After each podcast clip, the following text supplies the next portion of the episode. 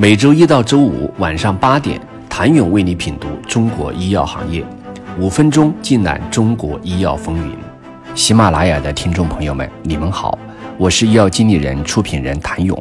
在国内市场天花板显现的背景下，出海寻求更广阔的发展空间，已成为药企的必然之举。与价格和申报门槛双高的欧美主战场相比，新兴市场中的东南亚地区。正在成为国内制药企业布局的重点。先行出海东南亚的中药企业已经尝到了甜头。在抗击新冠疫情时，一些东南亚国家大量使用了中药，为中国医药企业在东南亚地区积攒了品牌影响力。中医药产品代表同仁堂的安宫牛黄丸长期在东南亚地区销售强劲。据悉，同仁堂还在筹备安宫牛黄丸的东南亚本地注册和生产，以进一步提升该产品在东南亚市场的收入占比。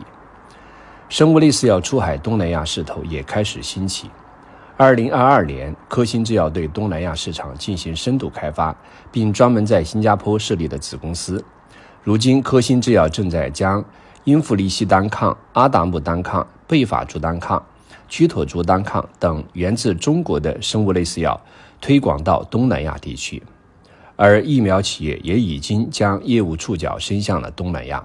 例如，万泰生物将在东南亚作为出海的重要区域，其二价 HPV 疫苗已经实现在东南亚相关国家销售。此外，CXO 代表药明生物、康能化成、金斯瑞等企业已开始东南亚地区注资布局。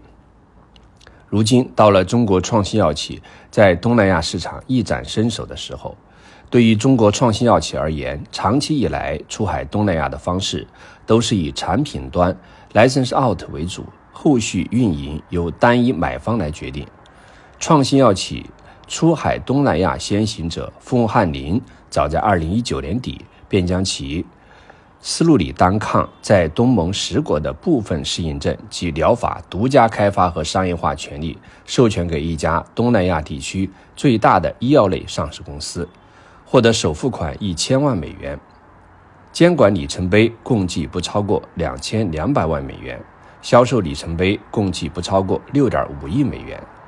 二零二一年，信达生物通过授权合作的方式将达尤酮出海印尼，如今。达尤酮已成为印尼第一个引进后大规模本土化生产和商业化的抗体药产品。目前已经实现了达尤酮的本地化生产，产能和商业化正在爬坡阶段。今年四月，康方生物与中国生物制药旗下正大天晴共同合资正大天晴康方与 ST 公司签署了一项合作与许可协议，已授权其公司自主研发的。派安普利单抗注射液在澳大利亚、新西兰、巴布亚新几内亚以及新加坡、马来西亚等东南亚十一个国家的独家销售权。不过，今年起，我国医药企业掘金东南亚的模式开始改变。我国医药企业掘金东南亚的模式改变一个标志案例，便是今年三月，军事生物与康联达设立了合资公司，康联达在。东南亚多国合作开发和商业化 PD-1 特瑞普利单抗。据了解，康联达在东南亚具有独立的业务运营体系——康联达健康。该公司以新加坡为总部，辐射马来西亚、印尼、泰国、菲律宾、越南等地的业务网络。其运营由深谙当地医药生态的本土人士负责。如今正分阶段构建产品引进、开发、生产、制剂 CDMO。商业化为一体的系统化、平台化业务运营构架。简单而言，康联达是一个连接医药创新与商业化的平台，是中国创新药进入东南亚市场坚固可靠的桥头堡。但是，这种模式成效如何，还需业绩说话。想了解中国药企如何把药卖到东南亚，请你明天接着收听。谢谢您的收听。想了解更多最新鲜的行业资讯、市场动态、政策分析，请扫描二维码或添加医药经理人微信公众号“医药经理人”——医药行业的新闻与资源中心。我是谭勇，明天见。